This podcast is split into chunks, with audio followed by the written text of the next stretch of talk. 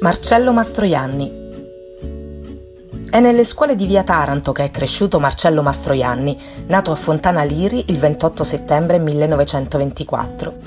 È stato tra gli interpreti italiani più conosciuti e apprezzati all'estero negli anni 60 e 70, soprattutto per i ruoli da protagonista nei film di Federico Fellini e per le pellicole recitate in coppia con Sofia Loren capace di destreggiarsi perfettamente sia nei ruoli drammatici che in quelli comici, è generalmente affiancato ai mostri della commedia all'italiana Alberto Sordi, Ugo Tognazzi, Vittorio Gassman e Nino Manfredi.